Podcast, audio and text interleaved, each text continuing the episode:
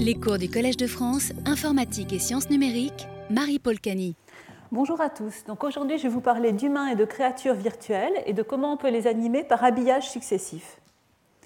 Donc euh, c'est l'avant-dernier cours de cette série. Il ne restera plus que, que, la dernière séance vers une animation expressive la semaine prochaine. Donc la motivation est la suivante. Ben, on a un énorme besoin de personnages virtuels, que ce soit pour les films d'animation 3D, euh, bien sûr les effets spéciaux également, les jeux vidéo et également les simulateurs euh, qui vont par, exemple permettre de simuler des foules dans les environnements virtuels, voir comment les foules s'évacuent euh, des grands stades, etc. Et on a, bien sûr, il peut y avoir, pour, parmi ces applications, il y a des objectifs très variés qui se mélangent, des objectifs dans certains cas de réalisme, comme dans les effets spéciaux, des, objectifs d'expressivité, comme dans les agents parlants qui font des conversations, par exemple, ou des objectifs de temps réel, comme dans le jeu vidéo. Juste pour vous donner un petit exemple, une des applications des animations de personnages, ça peut être par exemple l'héritage culturel. Là, c'est un projet euh, dans lequel j'ai eu l'occasion de participer, où il s'agissait de reconstruire la vie d'un port de Malaisie au XVIIIe siècle, où se mélangeaient quatre populations, des populations d'Indiens, de Chinois, de vendeurs locaux malais, et puis, euh, et puis les occupants euh, anglais. Et donc, euh, donc voilà, c'est euh, d'essayer de, simuler les interactions entre ces quatre populations. Et le, but, par exemple, dans ce genre de projet, ce serait qu'à terme, eh bien, un utilisateur puisse aller s'immerger en réalité virtuelle à l'intérieur de cette foule en mouvement et d'aller observer de près comment les gens interagissent, voir ce qu'ils se racontent. Enfin, pour l'instant, ils ne se racontent pas grand-chose. Mais voilà, ce serait le but de pouvoir explorer en temps réel des foules qui peuvent représenter des mondes virtuels du passé. Et dans ce genre de cas, on peut avoir besoin de temps réel, à la fois de réalisme à la fois que ces personnages soient autonomes, calculent de même leur trajectoire, que tous les détails soient réalistes, des vêtements euh, aux expressions du visage. Alors, l'animation de personnages, en fait, elle se fait traditionnellement par habillage successif. Et je vais vous expliquer ce que ça veut dire en faisant référence à ce que j'ai le cœur de mon cours la semaine dernière. C'était que pour animer en temps réel des phénomènes complexes, on avait pris l'exemple des phénomènes naturels, eh bien, il vaut beaucoup mieux avoir une hiérarchie de sous-modèles, plusieurs couches, plusieurs modèles indépendants qui modélisent différents aspects du phénomène. Et puis ces modèles, ils sont couplés entre eux euh, à chaque instant, éventuellement avec de la rétroaction. Donc éventuellement, euh, un modèle peut renvoyer, donc euh, on, il y en a, un premier sous-modèle, un deuxième qui en est déduit, etc. à chaque instant. Et éventuellement, les modèles du dessous peuvent renvoyer une rétroaction, donc des informations au modèle du dessus. En fait, dans le cas des personnages, on, utilise un peu le même genre de, de principe, mais on utilise la notion d'habillage successif, c'est-à-dire qu'il y a rarement de rétroaction. Donc là, les sous-phénomènes qui vont conduire à des hiérarchies de sous-modèles, ça va être d'abord un, sous-phénomène, bah, comment on va modéliser, entre guillemets, l'intelligence artificielle du personnage, c'est-à-dire sa faculté à prendre des décisions, à décider de ses actions, à trouver, décider de sa trajectoire et de sa vitesse. J'ai appelé ça le niveau intelligence, mais c'est vraiment à prendre entre guillemets, hein, cette intelligence. Ensuite, ben, il y a le niveau animation du squelette du personnage.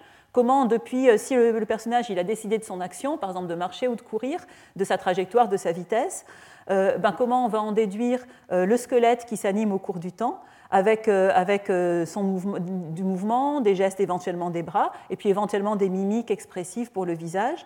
Ensuite, il y a les déformations de la chair, de la peau. Une fois qu'on a trouvé le mouvement du squelette, il faut encore animer les parties molles du corps du personnage. Et puis les parties flottantes, comme les vêtements et les chevelures.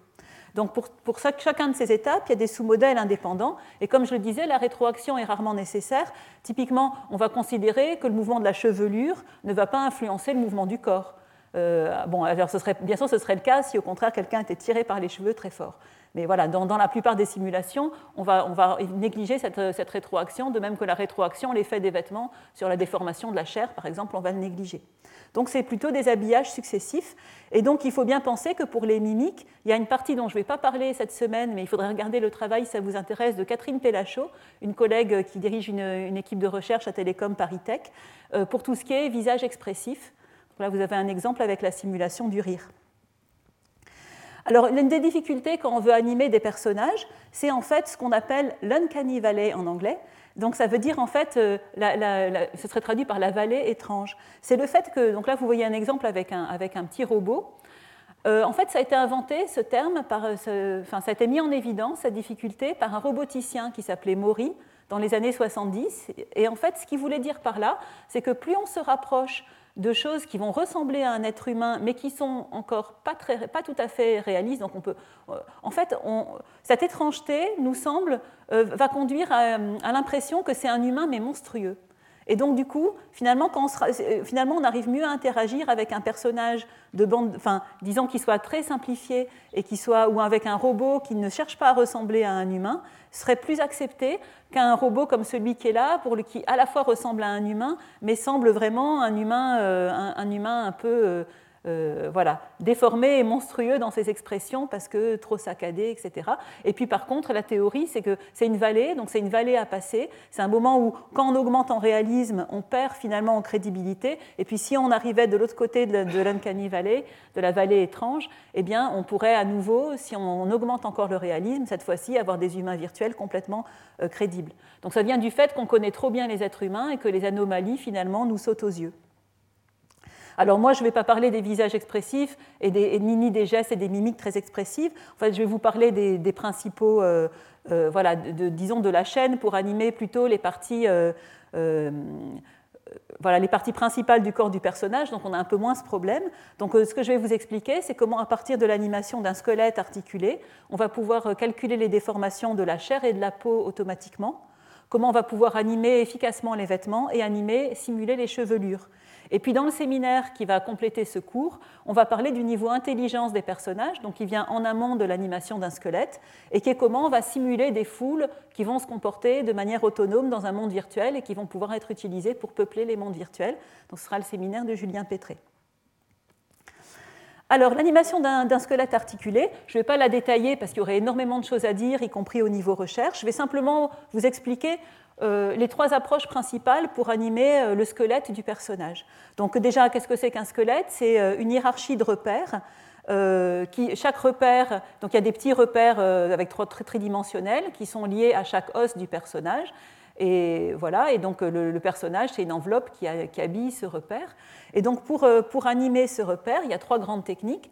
Premièrement, une spécification manuelle, c'est-à-dire c'est un artiste infographiste, un animateur, qui a spécifié le mouvement, le mouvement du squelette.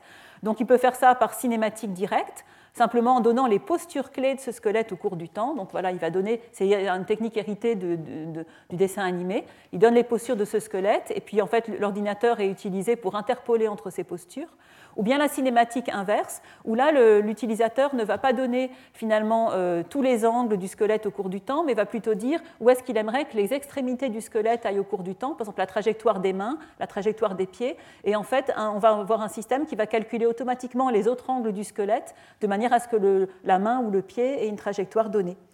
Donc l'intérêt, c'est que ça donne toute liberté à l'animateur de faire un mouvement même assez irréaliste. Donc là, vous voyez un exemple de mouvement assez exagéré, assez irréaliste, voilà, qui est créé à la main par un animateur.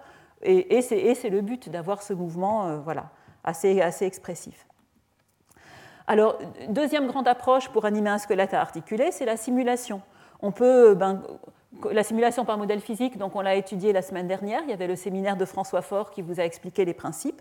On peut faire ça pour des objets euh, rigides articulés, donc on peut, on peut se dire que chaque os du squelette, là représenté ici par ces ellipsoïdes ou ces, éléments rigides, eh bien, ils ont une masse, ils ont une matrice d'inertie, ils sont soumis à des forces au cours du temps, ils sont liés par des forces internes au niveau des articulations qui empêchent ces éléments rigides de se décoller les uns des autres. Et on peut très bien utiliser la simulation par modèle physique pour calculer le mouvement du personnage euh, donc d'un instant à l'instant suivant. Par contre, ce qu'il nous faut, c'est des modules de contrôle, ce qu'on appelle des contrôleurs, qui vont, euh, qui vont, à chaque instant simuler des forces internes qui représentent l'action des muscles. Sinon, rien qu'un personnage qu'on veut mettre debout sur le sol, il va s'écrouler sous son propre poids si on ne met pas des forces qui sont liées à l'action musculaire. Il faut que ce contrôleur s'occupe de l'action des muscles, par exemple pour faire marcher, avancer son personnage, et aussi du contrôle de l'équilibre, puisque sinon son, son, personnage risque de, pencher d'un côté et de tomber. Donc le grand spécialiste là-dedans, c'est Michel Van de Pan à l'université de, de Vancouver ça vous intéresse d'aller voir ces travaux. Donc il y a des choses qui sont, très qui sont faites qui sont très intéressantes dans ce domaine. Troisième grande approche, c'est la capture de mouvement. Donc la, capture de mouvement, c'est se dire, ben, finalement, on a plein de, personnes, d'acteurs dans le monde réel, pourquoi on ne prendrait pas des mouvements existants, puis on va les rejouer en les adaptant sur des personnages virtuels. Là, un exemple de l'équipe Morpheo euh, à l'INRIA Grenoble qui fait cette capture à base de, de caméras qui sont tout autour d'un humain et qui reconstruisent non seulement le squelette, mais aussi l'enveloppe du personnage. Voilà, et donc quand on fait de la capture, on peut avoir donc une base de données de mouvement qu'on va pouvoir ensuite euh, modifier ou combiner pour les adapter à d'autres situations ou à d'autres acteurs. Et donc l'intérêt en particulier de ces deux approches-là, la simulation et la capture, c'est que les deux vont nous permettre un contrôle de plus haut niveau. C'est-à-dire que si le niveau intelligence a dit ben, je veux qu'il y ait telle action telle trajectoire, telle vitesse, eh bien on va pouvoir ou bien s'arranger pour que le contrôleur essaye de suivre cette trajectoire, ou bien aller prendre les, données dans la base de données de mouvement. Par exemple, on a une marche, on a le fait de tourner à gauche, tourner à droite, une course, etc. Et on va essayer de passer des parties enregistrées à d'autres donc c'est ce que j'appelle les combinés, de manière à coller à la trajectoire qui a été donnée. Et donc c'est ça qui fait le lien entre ce que va présenter euh, Julien Pétré tout à l'heure sur comment on, contrôle la trajectoire des éléments des personnages d'une foule et puis comment on les anime. Alors pour aller un petit peu plus dans le concret, voilà une vidéo qui a été faite par Oye, qui est un chercheur, euh, qui est un chercheur à l'INRI à Rennes. Donc là, vous voyez une vraie personne, son mouvement qui est capturé. Donc le mouvement de son squelette est reconstruit. Et là, on va transférer ce mouvement à une personne qui a une morphologie différente. Donc on voit qu'en fait, euh, déjà, ce qu'il a fallu faire, je vous le repasse parce que c'est allé très vite. Donc ce qu'il a fallu faire, c'est déjà capturer ce mouvement.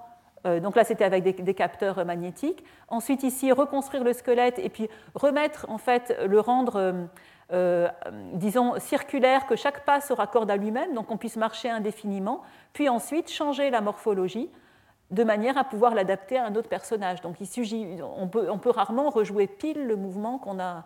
Bien sûr, s'il fallait ensuite rejouer ce mouvement sur un sol accidenté, etc., il faudrait le modifier encore plus.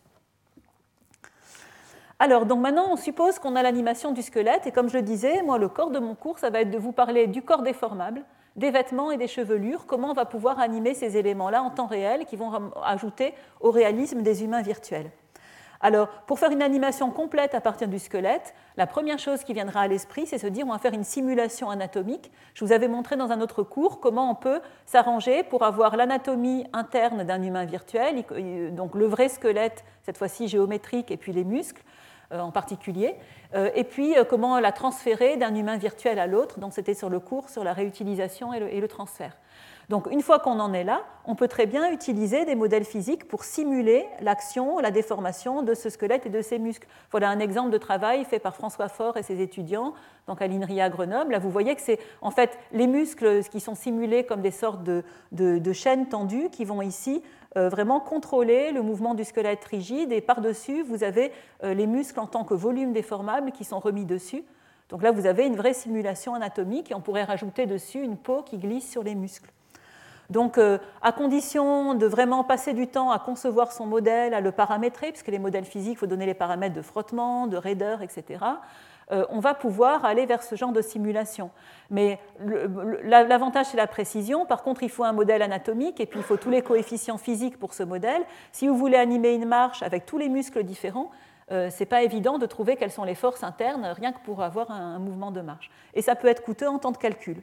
Donc en général, ce n'est pas ce qui est fait, même quand on connaît d'avance le mouvement du squelette, ne serait-ce que pour ajouter les couches euh, muscles et peau. En général, ça ne se fait pas par, par animation euh, physique. En fait, ce qu'ont fait les chercheurs en graphique depuis une vingtaine d'années, c'est qu'ils ont cherché des manières pour engendrer automatiquement une chair et une peau géométriques à partir du squelette articulé qui bouge au cours du temps. Ces méthodes s'appellent en anglais le skinning, et là je vais utiliser le terme d'enrobage pour parler du fait de rajouter une peau autour d'un squelette. Alors, une première solution très naïve serait d'attacher simplement une forme rigide à chaque os du squelette. Mais du coup, ça nous ferait l'effet d'une poupée articulée, avec le fait en plus qu'il va y avoir des décollements au niveau des articulations quand les articulations se plient. Donc, ce n'est pas ce qu'on souhaite. Ce qu'on souhaite plutôt, c'est avoir une géométrie, un maillage ici, euh, qui est continu, complètement continu, et on aimerait trouver, le calculer où vont les points de ce maillage quand le squelette s'articule, mais de manière à ce que la géométrie du corps reste lisse. C'est ce qu'on appelle donc la première méthode qui a été développée, qui est encore la plus utilisée à l'heure actuelle dans les logiciels de films d'animation 3D ou de jeux vidéo. Ça s'appelle en fait le smooth skinning, c'est-à-dire l'enrobage lisse et en fait, la méthode est mathématiquement très très simple, même très naïve. Elle consiste simplement à se dire, ben, pour chaque point du maillage, on va lui définir un poids par rapport à chaque os. Par exemple, si c'est un point qui est entre deux os, ben, il aura moitié-moitié, un poids de 0,5 pour un os, un poids de 0,5 pour l'autre. Si c'est la tête qui est près de uniquement un des os ici, ben, il y aura un poids de 1 pour cet os. Voilà, et donc selon la proximité des différents os, peut-être qu'ici, les points par là auront seront peut-être liés à trois des os. Et puis à chaque instant, ce qu'on va faire, c'est qu'on va, va calculer où seraient ces points s'ils étaient liés à un seul des os, simplement en appliquant la matrice de transformation I qui est liée au squelette SI. C'est des matrices de transformation 4-4 qu'on applique, hein, qui comportent une composante, en, euh, rotation, 3 x 3, et puis un vecteur de translation. Donc, donc, en fait, on va appliquer ici la transformation pour le point P, et on va faire simplement une combinaison linéaire avec les poids KI qu'on a choisis, euh, en disant, ben voilà, le point P, finalement, ça va être un intermédiaire entre ce que nous disent les différents repères. Donc ça, c'est ce qui est le plus utilisé. En fait, c'est une méthode qui est très naïve, parce que si on regarde ce qui se passe, donc par exemple ici, en prenant le point noir qui est ici. En fait, ce point noir, il était à moitié-moitié par rapport à l'os pour lequel j'ai représenté le, volume en rose et l'os pour lequel j'ai représenté le volume en orange. Donc il calcule sa position en disant, ben voilà, je prends le milieu entre P1 et P2, P1 étant le point ici calculé par rapport au squelette orange. Il faut bien regarder le squelette orange. Si le point était resté lié à ce squelette, il se retrouverait ici. S'il était lié au squelette rose, regardez les pointillés, il se retrouverait là. Il va moitié-moitié, voilà le genre de forme que ça fait, avec une sorte de creux là au niveau de l'articulation. Si on regarde où vont les points de l'autre côté, on voit qu'il y a une sorte d'aplatissement ici, puisqu'on va prendre deux points et on va prendre un point à nouveau qui est au milieu. Donc en fait, il n'y aura pas un vrai coude, il y aura une sorte d'arrondi qui va se passer au niveau du coude. Et puis ce qui va se passer aussi, c'est que si eh on fait une torsion, par exemple, de l'avant-bras par rapport au bras, ça va faire un effet papier de bonbon. Ici, puisqu'on va prendre des, milieux entre des points, eh bien, ce que ça va faire carrément, c'est faire que ben, euh, il n'y a, plus de volume. En fait, le volume se perd, ça se vrille comme un papier de bonbon. Donc on voit encore ici l'arrondi qui, qui, se produit euh, ici. Voilà, donc on a cette perte de volume et les articulations trop arrondies. Trop arrondies. Alors, ben, dans mon équipe, on a cherché à, résoudre à, essayer d'améliorer en tout cas euh, euh, les effets en se disant, ben, par rapport à l'enrobage lisse, en gardant simplement, puisque c'était quelque chose de très utilisé, de temps réel, qui est implémenté partout, on va simplement rajouter une post-correction qui va restaurer le volume de l'objet. Donc là, par exemple, cet éléphant, si on utilise simplement l'enrobage lisse, quand il est articulé, il va complètement changer de volume. Et en fait, il y a énormément de volume qui va être perdu à ce niveau, en particulier au niveau de son ventre.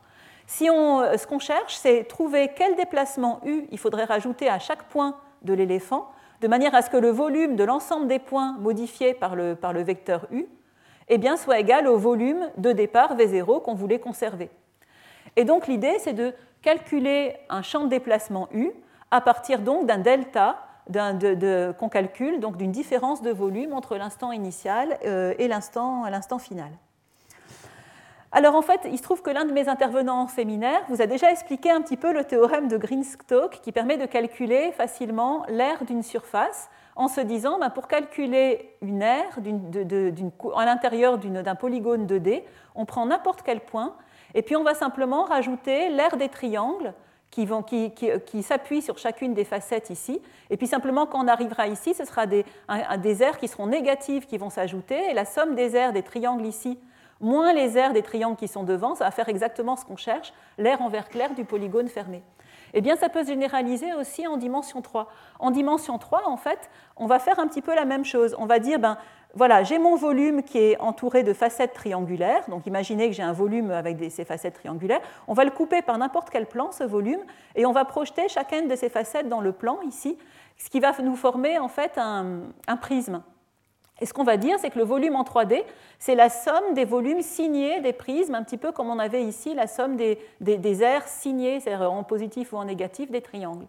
Finalement, ça nous permet de dire que ben, finalement, le volume, c'est une somme sur tous les triangles au bord de notre maillage, qui, font un volume fermé, d'en fait euh, la hauteur moyenne, si vous voulez, de ce prisme, multipliée par quelque chose qui représente l'aire du, prisme, en quelque sorte. Et donc, ça nous montre qu'en fait, euh, ben, le volume, c'est une fonction qui est trilinéaire, puisque c'est linéaire en z, ça va être linéaire aussi en x et en y, donc c'est une fonction qui est trilinéaire en x, en y et en z.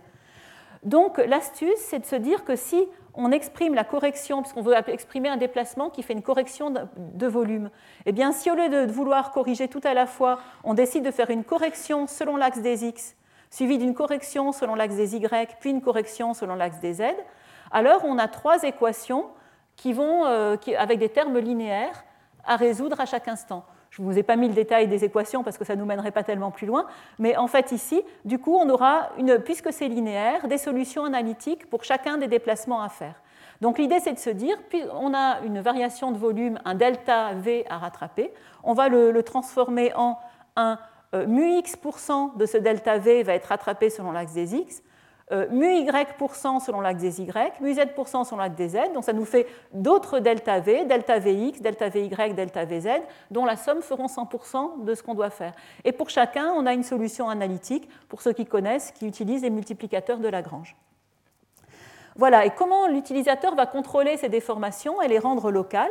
En fait, l'utilisateur, donc il va donner ses pourcentages déjà sur chaque axe pour chaque os, mu x, mu mu z, et en plus il aura la possibilité de définir un profil qui va dire, ben voilà, si on veut rétablir du volume dans cette zone-là, contrôlée par cet os ici, par exemple si c'est un effet de muscle, ben on va donner un profil comme ça, selon cet axe-là, qui va dire que s'il y a du volume à rattraper, alors ce sera plutôt ce genre de bosse qui va se former, par exemple.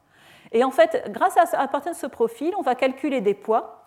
Et ensuite, quand on va, euh, quand on va résoudre donc, le système à minimiser euh, pour chaque axe, ce qu'on va faire, c'est qu'on va mettre les poids ici. Donc on aura à minimiser, on cherche les déplacements les plus petits possibles mais on prend la norme du vecteur UK divisé par ce, par ce poids ici, ce qui va répartir en fait la, variation de U selon le profil qu'on a donné, sous la contrainte que euh, ben, le volume avec le, point déplacé plus, euh, plus le U euh, est égal au volume cible qu'on souhaite. Voilà, et donc ça nous permet comme ça de vraiment contrôler ce qui se passe, dans quelle direction eh bien, on, va, on va rétablir ce volume. Alors voilà les genres de choses qu'on peut faire. Là, vous voyez une petite girafe en fait, bon, alors vous allez me dire, c'est pas un personnage réaliste. Non, là, ce qu'on voulait faire, c'était une girafe en, caoutchouc qui ressemble à la vraie girafe que vous voyez à droite. Vous voyez qu'ici, on, on, a donné un profil très particulier. Ce qu'on a dit, ben, c'est l'effet qui est ici, l'effet caoutchouc. C'est qu'en fait, ben, quand il y a une perte de volume, eh ben, c'est selon l'axe qui est perpendiculaire à la perte de volume, ici l'axe horizontal là, sur, cette figure, que ça va retrouver son volume, donc je vous le remontre. Donc ça va s'écraser vraiment comme une girafe en caoutchouc, alors que ce n'est pas un modèle physique. Avec cette simulation purement géométrique, on a l'impression que ce serait un modèle physique. Donc ça, c'est assez intéressant quand même de pouvoir faire ça. Alors pour un, personnage, par contre, en général, on met plutôt le, gain de volume dans l'autre sens, donc on met plutôt un grand pourcentage vers l'intérieur de l'articulation euh, quand, c'est au niveau d'un coude, par exemple, pour donner un effet de gonflement de muscle, par, exemple. C'est ce que j'appelle ici l'effet organique. Alors voyons les applications de ça. Donc là, c'est un petit éléphant dont on voudrait conserver le volume, et là, on a imposé le fait qu'en fait, le, ventre fasse plusieurs plis au moment de, grâce au profil, comme je vous disais, on a dessiné un profil pour lequel le ventre doit faire plusieurs plis. Et dans la deuxième petite animation, on vous montre que là, c'est avec un autre profil plus rond on montre qu'on peut combiner en fait les, actions de différents, de différents os. Donc s'il y a plusieurs, euh, donc là il y avait à la fois le bras qui bougeait et à la fois le, euh, la colonne vertébrale qui bougeait, et donc on voit que, les, en fait, les déformations s'accumulent et qu'on arrive à avoir euh, une animation qui reste assez réaliste. Donc là encore une fois, l'éléphant à volume constant, avec son ventre qui se plisse.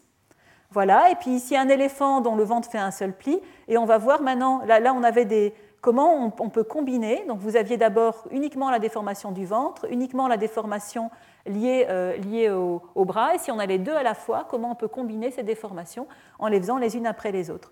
Donc du moins sans modèle physique, avec un modèle purement géométrique, on arrive à avoir des effets assez réalistes. Alors en parallèle à ces travaux qui ont été publiés en 2000, euh, ah oui, alors ce que j'ai oublié de dire, c'est que par contre, ce qui a été fait là ne corrige pas la forme des articulations qui reste quand même trop arrondie. Regardez ici au niveau, euh, au niveau de l'articulation. Donc ça va corriger le volume, mais ça ne corrige pas le fait qu'il n'y a pas de coude au niveau des articulations.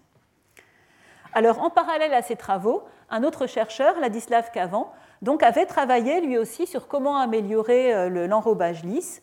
Et lui, ce qu'il s'est dit, c'est que voilà, il fallait changer la manière, donc, euh, puisque l'enrobage lisse consiste à faire une combinaison linéaire euh, des points dans différents repères, ce qu'il s'est dit, c'est qu'il y avait une mauvaise représentation et qu'il fallait améliorer la représentation. Et donc, euh, c'est un travail qui a. voilà, donc l'enrobage lisse, en fait, comme je vous l'ai dit, on, prend pour, le point P, on va dire qu'on va combiner ben, les, positions correspondent P s'il était lié à chacun des os, à chacun des os. Donc on va combiner avec des coefficients KI les TI de P qui seraient la position de P dans les différents repères liés aux différents os. Mais à cause de la linéarité ici de la multiplication d'une matrice par un vecteur, en fait, c'est exactement le même résultat que si on faisait une combinaison linéaire des matrices de déplacement et qu'on appliquait cette combinaison linéaire au point P. Or, ces matrices de déplacement, c'est quoi? C'est des matrices qui comprennent une rotation, une translation pour ceux qui ont, fait, euh, qui ont, fait, des maths, vous savez que si on fait une combinaison linéaire de, rotation, ça ne fait plus une rotation, ça fait une déformation. Donc même si chacune de ces matrices euh, euh, consiste en déplacement rigide, une rotation suivie d'une translation, quand vous en faites une combinaison linéaire, c'est une déformation. Et c'est pour ça qu'on a ce genre d'effet ici où la chair se déforme complètement et perd son volume. Euh, donc, voilà, c'est vraiment ça qu'il faut corriger. Donc ce que s'est dit euh, Ladislav qu'avant, c'est qu'il faut choisir une représentation des transformations rigides qui permettent un meilleur mélange. Et en fait, il est parti donc, de travaux que je n'ai pas le temps d'expliquer ici, mais d'un mathématicien ancien, Clifford, qui a, euh, défini en fait une représentation des rotations par ce qu'on appelle des quaternions du haut.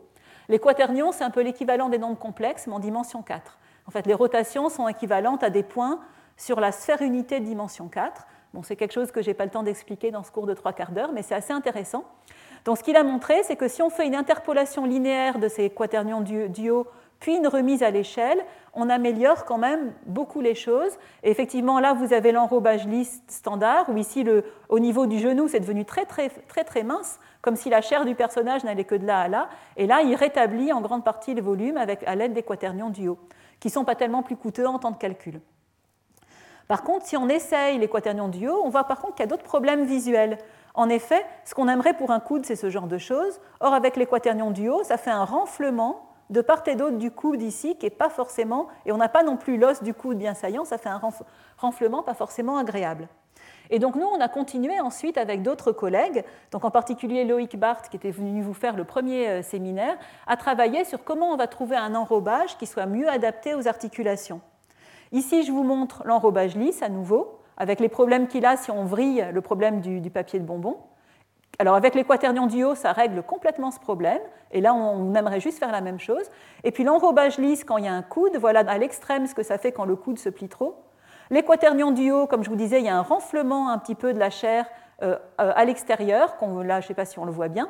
Et par contre, nous, ce qu'on aimerait, c'est un vrai coude, et en particulier que ce coude, il, englobe les volumes associés à chaque os. C'est-à-dire que si on avait gardé la partie bleue entière ici, et la partie euh, marron entière ici, telles qu'elles étaient quand elles étaient alignées, on aimerait bien avoir un coude un peu précis ici.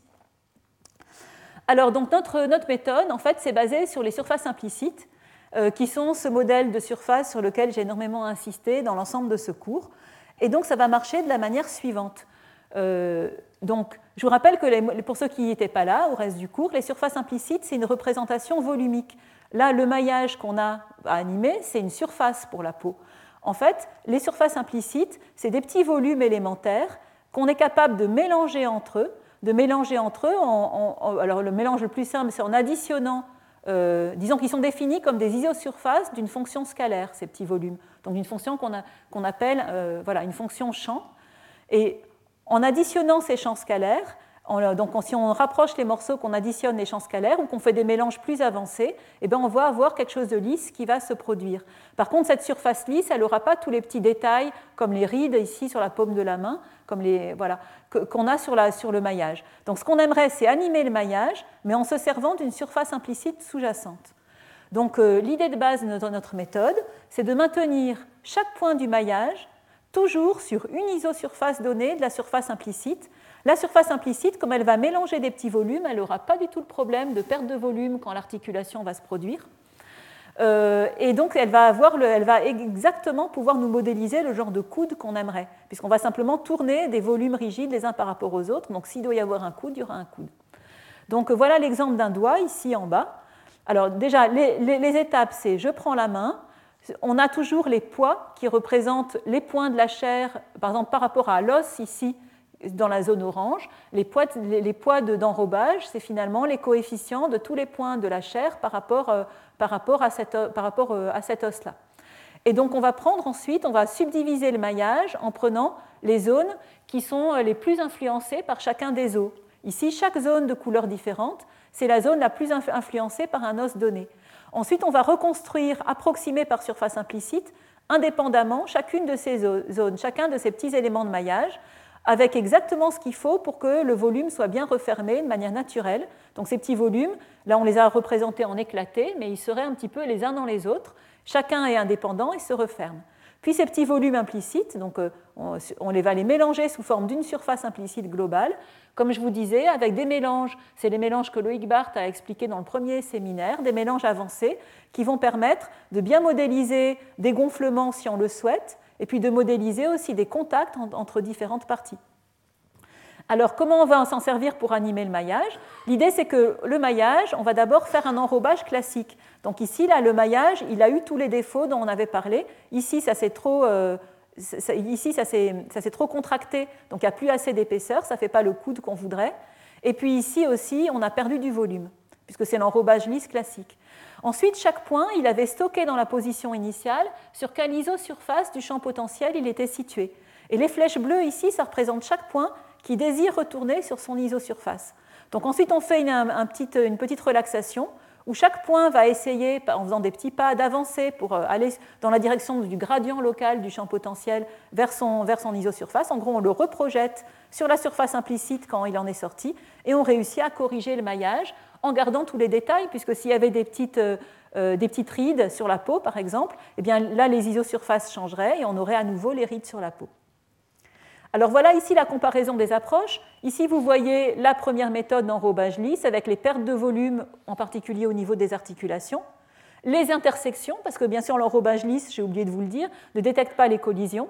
Voilà les quaternions du haut, qui est la, méthode la plus reconnue à l'heure actuelle, mais qui pourtant fait ses gonflements au niveau des articulations. Et voilà le résultat du skinning implicite. Vous voyez à quel point c'est beaucoup plus plausible, avec bien l'effet de genou ici, et puis, grâce aux surfaces implicites, on a des surfaces de contact exactes entre les différents volumes qui sont en collision les uns avec les autres. Donc, vous voyez, quand on va plier l'articulation, vous, allez avoir effectivement, avec notre méthode, voilà, quelque chose qui est vraiment. Euh, voilà, donc ici, euh, rapidement, donc, vous avez les différentes étapes. Donc, ça, c'est un précalcul qui n'est fait qu'une fois pour toutes, d'approximation de la surface euh, avec, avec ces différents volumes.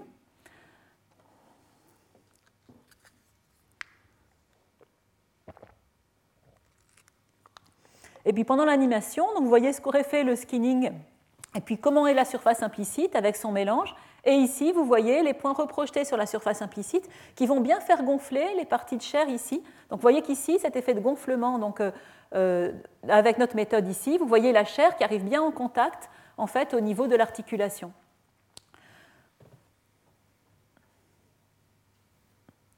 Voilà, et on peut faire ça donc avec des, déformations extrêmes au niveau des articulations du personnage.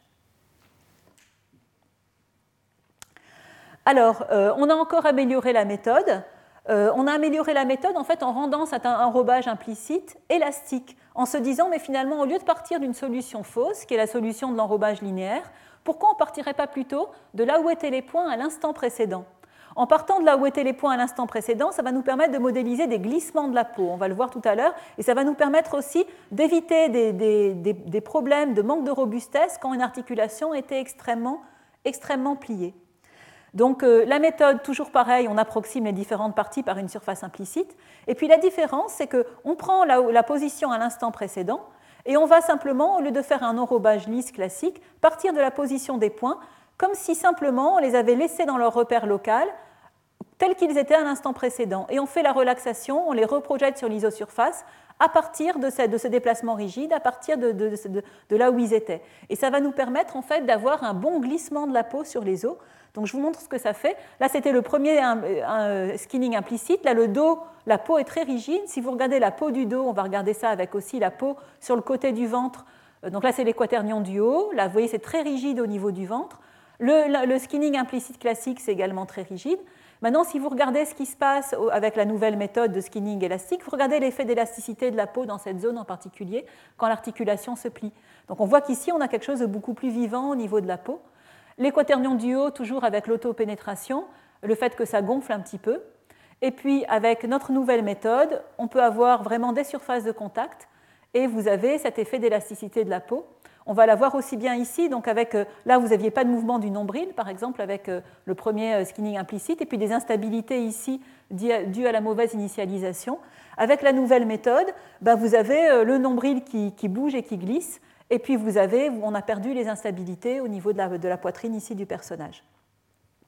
Voilà, puis un dernier petit exemple qui montre qu'on peut aussi simuler avec notre méthode l'effet de muscle simplement en ayant rajouté un volume implicite. Donc là, vous avez le problème avec les, trop forts angles, avec le, skinning classique. Et ici, avec la peau élastique, on a simplement rajouté un muscle à l'intérieur pour avoir cet effet de, de gonflement de muscle. Donc on peut obtenir cette peau naturelle en temps réel avec cette méthode. Alors maintenant, je voudrais vous parler de l'animation des parties flottantes du corps du personnage. Alors non pas du corps, mais de ce qu'on rajoute sur le corps du personnage, justement. Ces parties flottantes, c'est les vêtements et les chevelures. En fait, euh, euh, pour ces parties qui sont flottantes, on se doute bien qu'on aimerait bien avoir un mouvement, dynamique, donc avoir une simulation par modèle physique, au moins euh, à un certain niveau. En effet, un animateur n'a pas envie, s'il a contrôlé le mouvement de son personnage, d'aller animer à la main les positions au cours du temps de chaque vêtement de chaque personnage, et encore moins de chaque cheveu d'une chevelure. Donc on a besoin d'avoir une simulation dynamique mais il y a d'extrêmes difficultés pour animer ce type d'objet. En effet, les vêtements, c'est typiquement des euh, matériaux qui sont non compressibles. Je vous ai déjà parlé des surfaces développables beaucoup. C'est des matériaux qui sont inextensibles, non compressibles, qui restent isométriques donc à leur patron. Et en fait, euh, au lieu de se compresser, un vêtement, ça forme des plis. Et ça, c'est très difficile à obtenir dans un monde virtuel. D'abord parce que si je prends un, bout de tissu dans un plan et je le compresse, bah, toutes les forces sont dans le plan, donc il n'y a aucune raison pour qu'il y ait des forces perpendiculaires au plan qui se mettent à faire des plis. Donc ça, c'est un premier problème euh, numérique. Ensuite, même si on y arrive, ça va faire une raideur des ressorts, si vous voulez, à l'intérieur de, ce maillage de vêtements très très élevé, demandant des très petits pas de temps. Et ensuite, pour avoir euh, la géométrie des, plis, il faudra que le maillage représentant la surface soit très fin, avec des très petits triangles. Et donc des très petits triangles et des très petits euh, euh, pas de temps donnent un coût en temps de calcul énorme. Et d'autres problèmes, c'est la collision entre objets minces. S'il y avait une collision entre deux déplis de ce vêtement, eh bien, s'ils se sont pénétrés, parce que les collisions, il faut bien savoir, François Faure en a un peu parlé la semaine dernière, elles sont détectées tous les euh, intervalles de temps. Donc si deux, surfaces minces se croisent entre deux intervalles de temps, on va éventuellement trouver qu'il y a une collision puisqu'il y a un croisement, mais on ne saura plus très bien dans quel sens il faudra appliquer les forces pour les faire ressortir. En gros, si deux parties se croisent, on a peu de chances de réussir à les, que la simulation les, les remette à l'extérieur l'une de l'autre correctement au cours du temps. Donc ça, c'est une grande difficulté pour les vêtements. Pour les cheveux, c'est aussi quelque chose de très difficile. Euh, une tête, c'est là, vous voyez une chevelure virtuelle sur laquelle on avait travaillé il y a longtemps. Il y a à peu près sur une vraie, tête humaine 100 000 cheveux. Ces cheveux, c'est des tiges inextensibles, donc c'est tout aussi raide, chacun ses cheveux, que les, que les tissus qui ne peuvent pas se compresser. Là, un cheveu, ça ne peut pas s'allonger. Euh, les, interactions entre ces cheveux sont, euh, sont, très très importantes. S'il n'y a pas d'interaction, vous voyez ici les, les premières animations de chevelure euh, en, graphique en 91, il n'y avait pas d'interaction entre les cheveux, ça peut faire une chevelure sans aucun volume, parce que du coup, là, les cheveux sont juste en collision avec le crâne, il n'y a pas de volume de la coiffure, les cheveux peuvent tous aller se, rentrer en équilibre au même endroit. Et aussi, ce qui n'irait pas, c'est que des mèches de cheveux pourraient complètement se croiser, puisqu'entre il y a peu de chances, les, cheveux étant très minces, il y a peu de chances pour qu'on tombe pile sur une collision entre les cheveux. Donc à un instant, ils sont ici, à l'autre instant, ils se sont croisés, et bien sûr, notre simulation ne peut rien, euh, ne peut rien détecter. Donc les collisions entre objets linéiques, c'est quelque chose de très très difficile. Voilà, donc les vêtements et les cheveux, c'est des choses qui sont difficiles, qui a priori ne peuvent pas se simuler en temps réel. Et donc ce que je vais vous expliquer, c'est comment en fait on réutilise la stratégie dont je vous ai parlé, la stratégie d'une hiérarchie de sous-modèles, pour pouvoir quand même animer de manière plausible et réaliste en temps réel des vêtements et des chevelures. Donc on reprend la méthodologie qu'on a vue la semaine dernière. Quand il y a un phénomène complexe, on se dit mais quels sont les sous-phénomènes qu'on observe et est-ce qu'on ne pourrait pas les modéliser par des, par des, des modèles, des sous-modèles complètement indépendants entre eux et qu'on va coupler à nouveau au cours du temps pour assurer leur cohérence? Donc on va essayer de faire ça d'abord pour les vêtements, puis pour les cheveux. Alors commençons par les vêtements. Donc si on regarde les sous-phénomènes qu'on observe et qu'on aimerait bien restituer, ben là, là, vous avez un petit lapin qui a une sorte de jupe et qui est en train de sauter à la corde. Mais déjà, il y a le mouvement dynamique de la jupe qu'on aimerait bien restituer. Premier sous-phénomène. Deuxième sous-phénomène, il y a des plis. Et les plis, en fait, ils sont là pour dire bah, cette jupe, elle n'a pas pu se compresser, et en fait, elle reste isométrique à son patron. au patron ben, le bout de tissu qui avait mis à plat, qui avait servi. Voilà. Et donc, du coup, ces plis sont là pour restaurer l'isométrie. Et l'idée, ça va être de modéliser la dynamique et les plis par deux sous-modèles complètement indépendants et non pas par une seule simulation avec un seul modèle. Alors, on se dit que pour la dynamique, finalement, on n'a pas tellement besoin d'avoir toute la précision. Pour, calculer le mouvement dynamique de cette jupe, on n'a pas besoin d'avoir des micro-triangles à l'échelle où on veut modéliser des tout petits plis sur, cette jupe au cours du temps. Donc on va, utiliser un maillage grossier, c'est-à-dire un maillage avec des grands triangles pour simuler la, dynamique. Et puis par-dessus, on va rajouter une couche géométrique qui va être couplée à l'autre et qui va être euh, constituer les plis qui vont restaurer l'isométrie. Donc ça va être calculé de manière totalement géométrique. Et bien sûr, pour que ce soit cohérent et qu'on soit crédible, il va falloir définir le bon couplage entre ces deux, couches. Hein. je vous avais dit la semaine dernière, le couplage, c'est plus important pour que ce soit crédible au cours du temps. Alors comment on va faire ça? Eh bien, d'abord, on, euh, on suppose que, ben, là, un petit exemple avec un mouchoir, par exemple, vous avez ici le patron, et ça vous donne aussi le maillage grossier masse-ressort dont, on part pour notre simulation.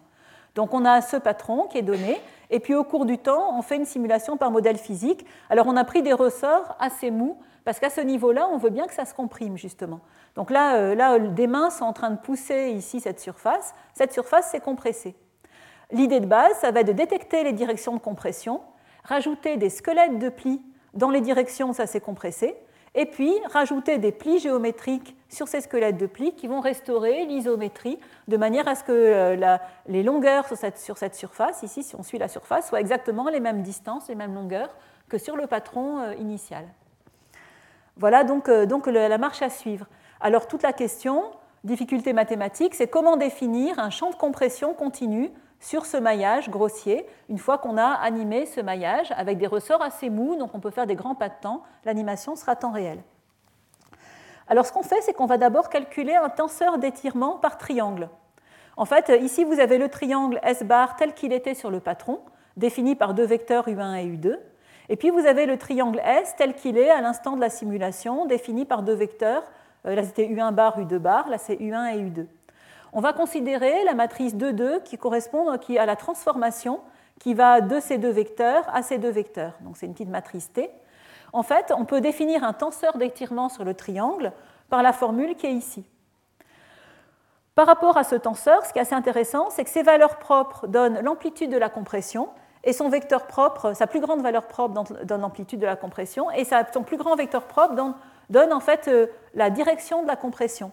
Et donc on va représenter, sur chaque triangle, on peut représenter cette compression par un petit ellipsoïde. Vous voyez ici, euh, l'ellipsoïde, s'est déformé, c'était un cercle qui s'est déformé dans la direction compressée.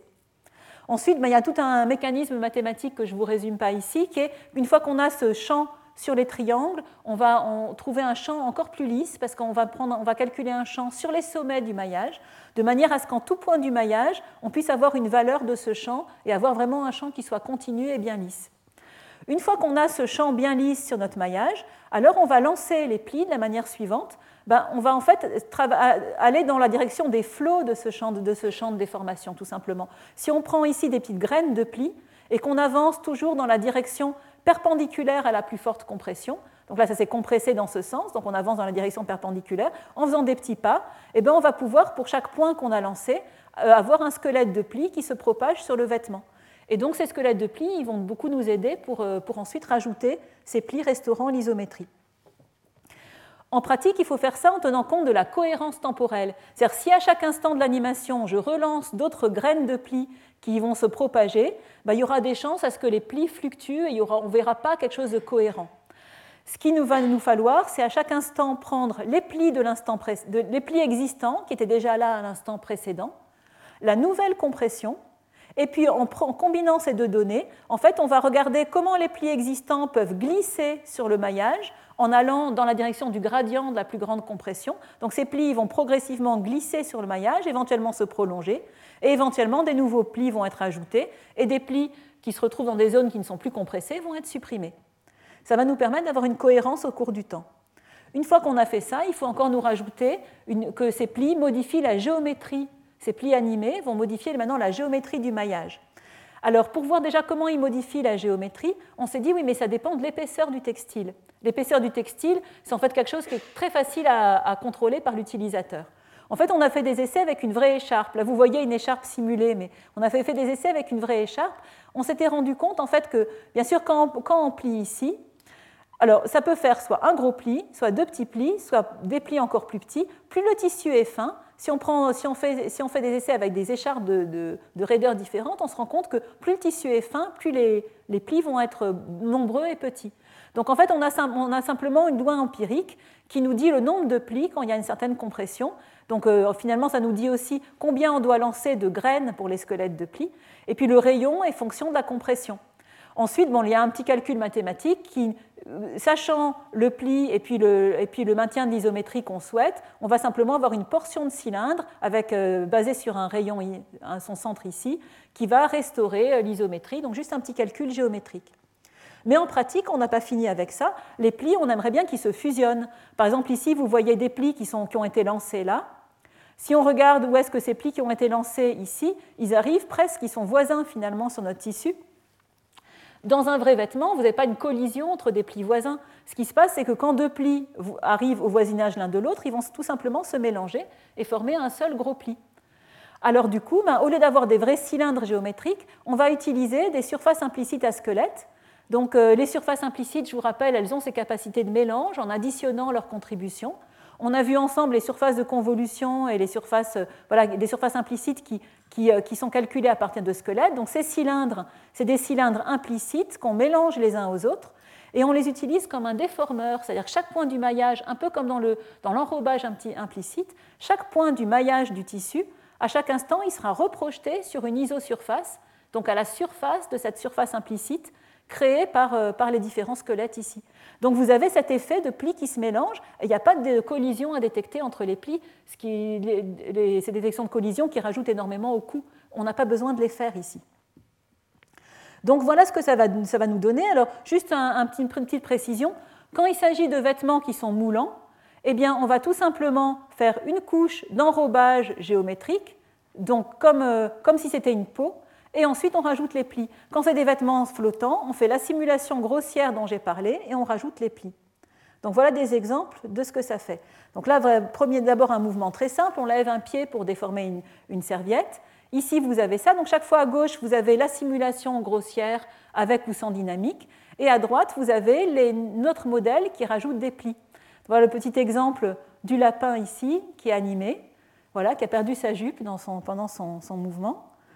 Donc ça, on ne l'a pas fait exprès, hein, ça a été calculé par la simulation en fait. La jupe a petit à petit glissé, ce n'était pas voulu, mais il se trouve qu'il a perdu sa jupe et, euh, vous voyez euh, donc euh, les petits plis qui sont rajoutés, qui rajoutent énormément au réalisme ici du mouvement. Et puis voilà une animation un petit peu plus sérieuse. Donc ici, vous voyez les plis ici sur la robe rouge, au niveau du ventre en particulier du personnage. Regardez comment il glisse sur cette jupe. Et regardez au niveau du dos, là c'est très intéressant, comment les plis glissent, comment les plis se mélangent entre eux, apparaissent, disparaissent. Finalement, c'est tout à fait crédible et c'est calculé en temps réel. Alors, dernière chose dont je voulais vous parler, c'est l'animation de chevelure. Comme je vous disais, une chevelure, il y a énormément de cheveux qui interagissent deux à deux. Donc, normalement, il y a un nombre quadratique d'interactions, impossible à calculer en temps réel. et ces interactions sont très importantes pour la forme au repos et pour la dynamique. Donc euh, là aussi, on va chercher un modèle multicouche, comment on a des phénomènes indépendants qu'on va combiner entre eux.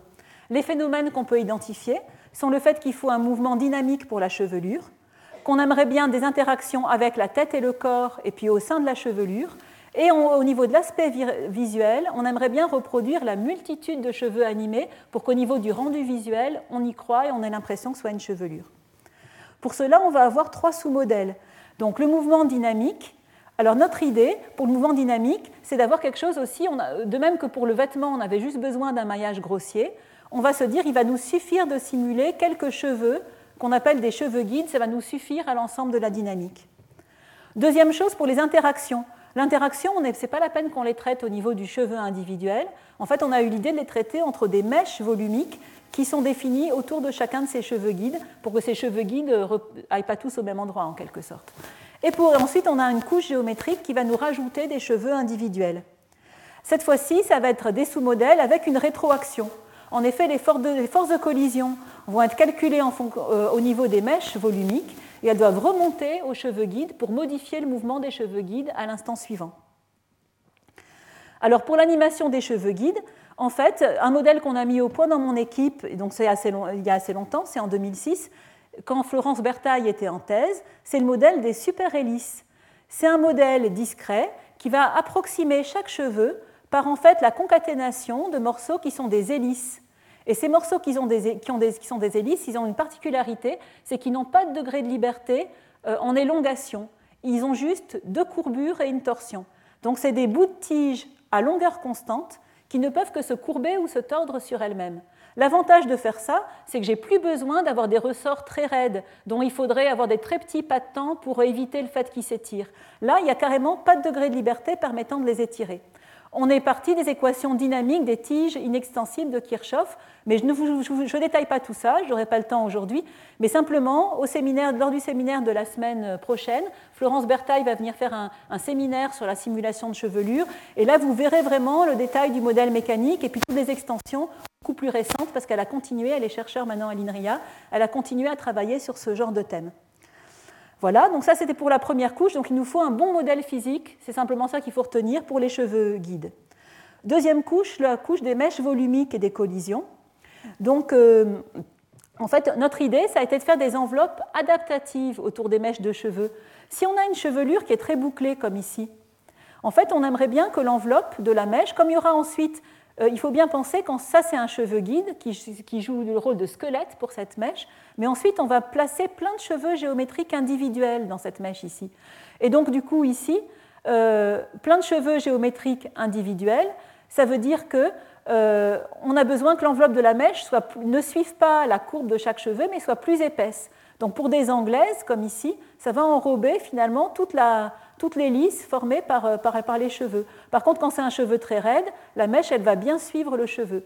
Donc en fait, ces, ces, enveloppes de mèche, elles sont donc adaptatives en ce sens que si un cheveu, si on tire sur ce cheveu, la mèche va devenir plus fine, et puis sinon, elle va devenir plus euh, euh, tout ce volume si la mèche est très bouclée, si le cheveu guide est très bouclé.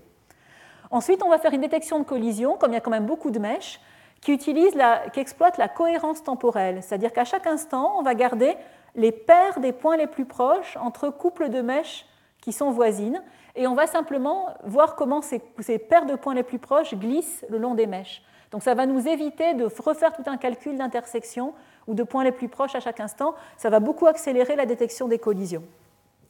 Troisième point, la réponse aux collisions, donc les forces, doivent être anisotropes, c'est-à-dire la collision, ça ne se passe pas de la même chose dans toutes les directions. Pour vous donner un exemple simple, si deux mèches de cheveux s'approchent l'une de l'autre en étant parallèles l'une à l'autre comme ça. En fait, on aimerait qu'elles puissent se pénétrer l'une dans l'autre, donc on ne veut pas qu'elles rebondissent l'une sur l'autre. Par contre, si deux mèches de cheveux s'approchent en étant perpendiculaires, on ne veut surtout pas qu'elles se pénètrent. Si elles se pénétraient, ça voudrait dire que des cheveux se sont croisés.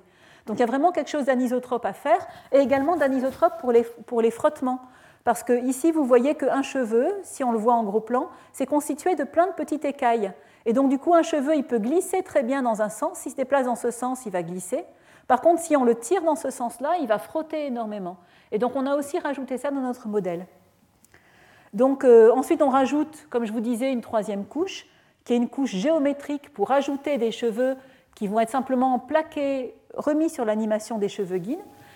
Là, en fait, euh, l'originalité de l'approche, c'est qu'il existait déjà des méthodes où on prenait des cheveux guides et on interpolait les cheveux guides, c'est-à-dire on rajoutait des cheveux entre les, ici entre deux cheveux guides. D'autres approches où on va prendre des cheveux guides et rajouter des cheveux autour, extrapoler, si vous voulez, la direction des cheveux guides pour faire des mèches. L'originalité de notre méthode, c'est de faire les deux. C'est-à-dire que près de la racine, on peut dire, près de la racine, ben, les cheveux sont plus lisses, on a ici interpolé. Près du bout des mèches, si s'est séparé en mèches, on extrapole. On peut vraiment passer de l'un à l'autre, avoir des chevelures très lisses, des chevelures ondulées ou des chevelures beaucoup plus bouclées, avec notre, méthode pour ajouter les cheveux individuels. Voilà, juste pour vous montrer ces résultats qui sont un peu anciens, qui datent de 2006. Bah, c'était le premier modèle où on avait vraiment, grâce au super hélice, pu euh, avoir vraiment. Euh, euh, là, on compare à une vraie vidéo. On avait vraiment réussi à capturer la dynamique du mouvement d'une chevelure Euh, c'était une collaboration avec un laboratoire de mécanique parisien et également avec le laboratoire de recherche de L'Oréal qui voulait vraiment qu'on prototype des chevelures virtuelles réalistes pour qu'on puisse essayer dessus leurs produits cosmétiques de manière virtuelle. Donc on, on avait ce but de réalisme. Et ici, vous voyez pour une chevelure bouclée comment chaque cheveu est inextensible, mais pendant que la danseuse tourne ici, les mèches de cheveux bouclés, bien sûr, s'allongent, chaque cheveu restant inextensible à l'intérieur de chaque mèche. Donc on peut vraiment avoir les deux effets. Euh, inextensibilité, mais le, petit ressort que forme la mèche lui-même, il s'étire. Voilà, j'en arrive à ma conclusion. Donc, euh, ben, je vous, donc, je vous ai expliqué comment on anime des humains et des créatures virtuelles. On a vu que comme tout phénomène complexe, on peut reprendre la méthodologie qu'on a vue euh, la semaine dernière, c'est-à-dire se dire qu'on va animer en décomposant les phénomènes par des hiérarchies de sous-modèles qu'on va contrôler indépendamment et ce sera beaucoup plus efficace. Donc on a cette animation par habillage successif avec le squelette, la peau, et puis les vêtements et les chevelures qui sont eux-mêmes des modèles à couches qui eux-mêmes ont des hiérarchies de sous-modèles.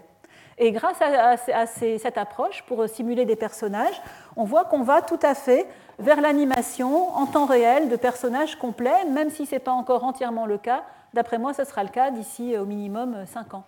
On a maintenant tous les ingrédients pour pouvoir animer dans le détail en temps réel des personnages complets. C'est un domaine de recherche très actif et j'ai bien sûr effleuré qu'une partie de ce domaine de recherche. Par exemple, il y a énormément de travaux de recherche sur le contrôle des mouvements, si maintenant on voudrait avoir des mouvements qui soient modélisés par modèle physique. C'est-à-dire qu'on puisse taper sur l'épaule d'un personnage et le dévier dans sa trajectoire, par exemple. Donc là, il faut de la simulation physique, les contrôleurs et tout ça, je n'ai pas du tout eu le temps d'aborder ça. Les visages, comme je vous le disais, je n'ai pas du tout abordé ça, ni les gestes expressifs. Donc il y a beaucoup de recherches actives. Et puis pour le contrôle à grande échelle, simuler les trajectoires, peupler les mondes virtuels. Donc on va écouter le séminaire de Julien Pétré de l'INRI à Rennes sur l'animation de foule. Voilà, et comme chaque semaine, je vous ai mis la bibliographie que j'ai citée euh, à la fin.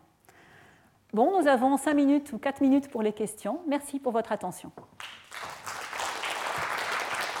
Retrouvez tous les contenus du Collège de France sur www.colège-2-france.fr.